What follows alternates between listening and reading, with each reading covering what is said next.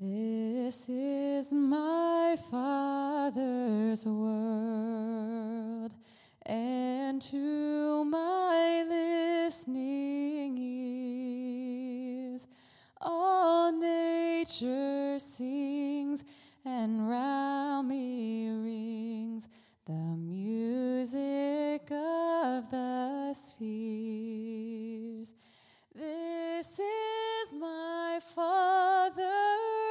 world.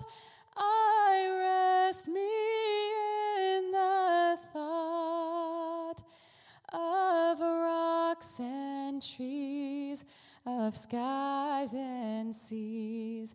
His hands the wonders wrought. This is my Father's world. Oh, forget that though the wrong seems oft so strong, God is the ruler yet. This is my Father's world.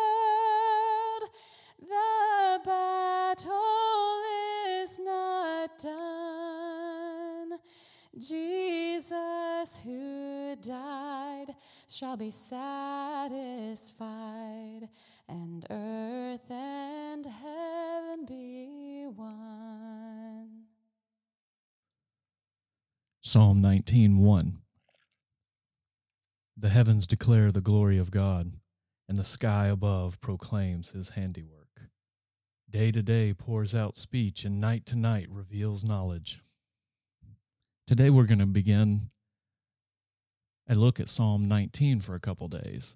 And Psalm 19 is one of the three great word psalms, one of the three great psalms that celebrates the gift of God's word to us and how if we meditate on it, it can transform us. It's Psalm 1, Psalm 19, Psalm 119. So easy to remember. And here in Psalm 19, we hear the sound of three voices all singing in harmony. And C.S. Lewis said this was the most perfect piece of poetry that had ever been penned. That's pretty high praise from someone who had read a significant amount of poetry. But this is a psalm of praise, and it's a praise for the world and a praise for the word, and it shows the glory of both.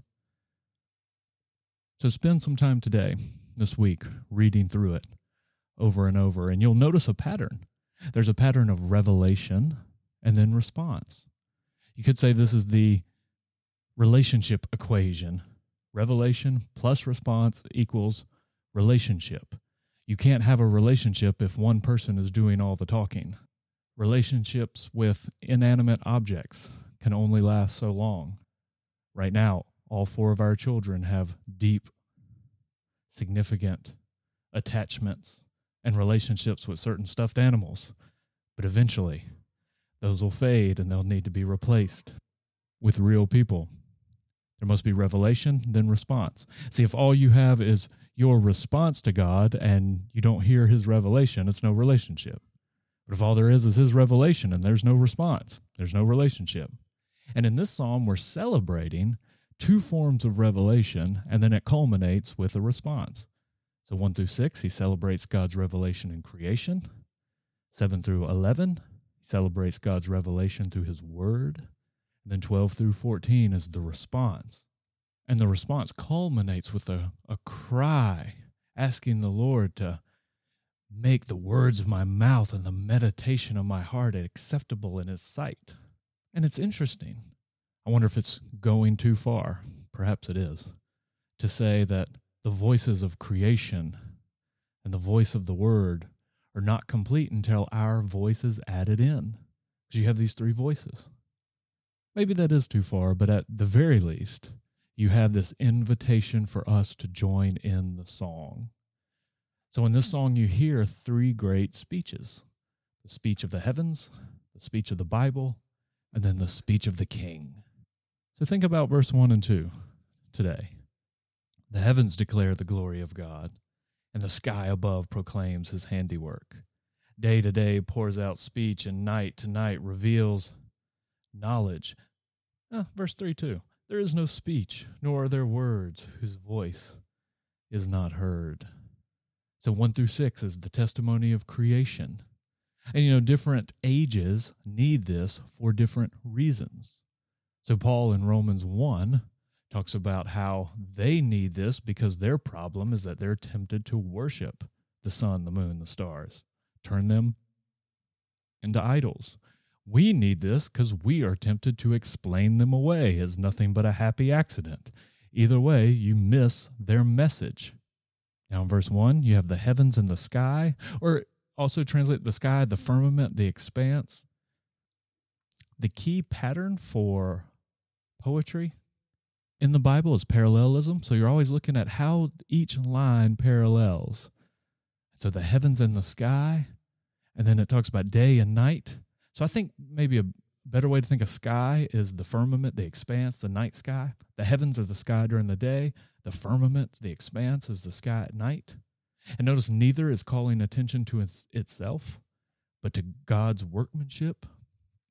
And they're declaring something, they're proclaiming something. Do you hear all the proclamation language? They declare, they proclaim, they pour out their speech, they reveal. They're saying something. Do you hear it? It's pouring forth. It's this irresistible flow. And then notice there's a time rhythm.